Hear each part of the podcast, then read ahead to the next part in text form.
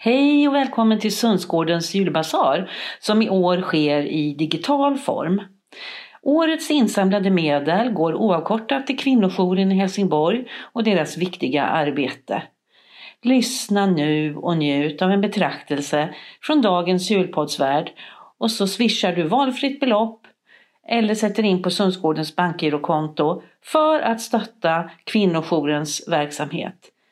Tack för ditt bidrag, litet som stort.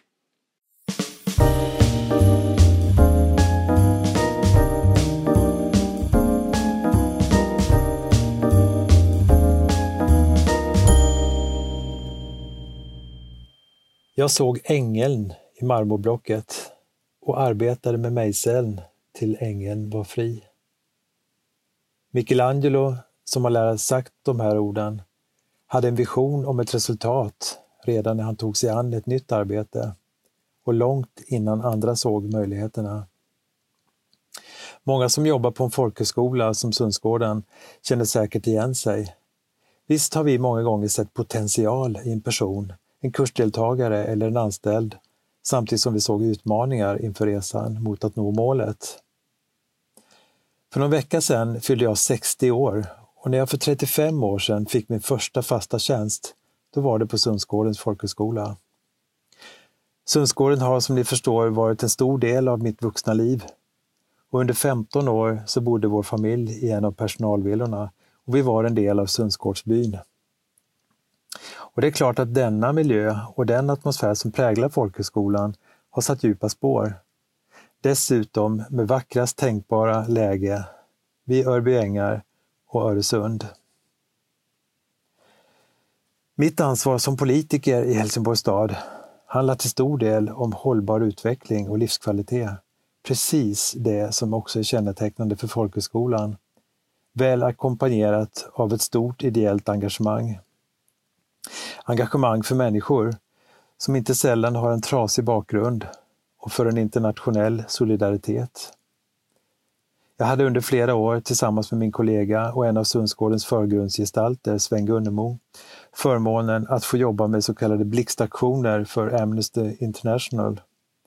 Vi fyllde listor med namn i upprop för politiska fångar som fått utstå förtryck och tortyr i en fredlig kamp för demokrati och rättvisa.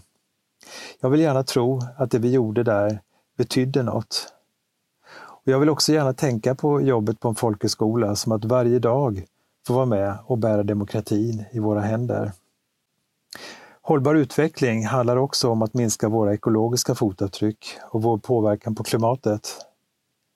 Jag minns med glädje vårt pionjärarbete i miljögruppen för ett mer utvecklat miljöarbete på skolan.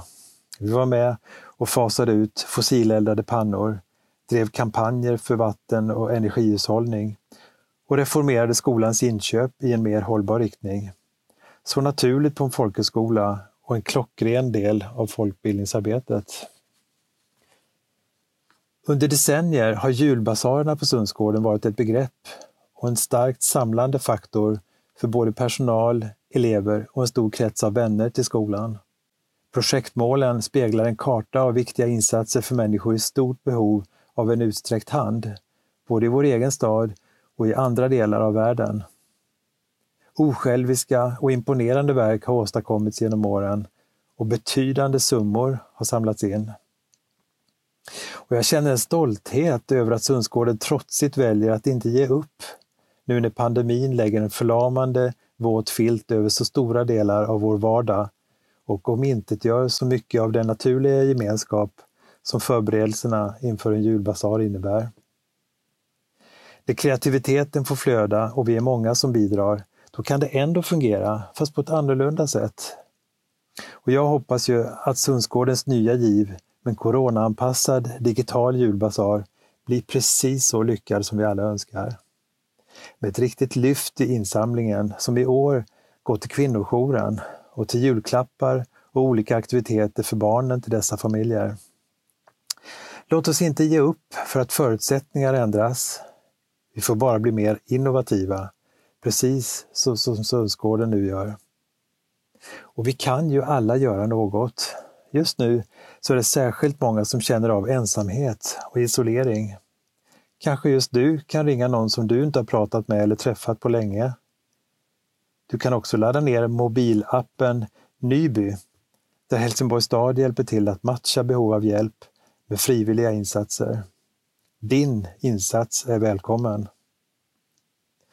Tage Danielsson fångar träffsäkert som vanligt vad det här handlar om.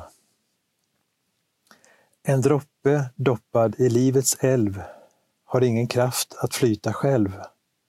Dock finns ett krav på varenda droppe. Hjälp till att hålla de andra uppe.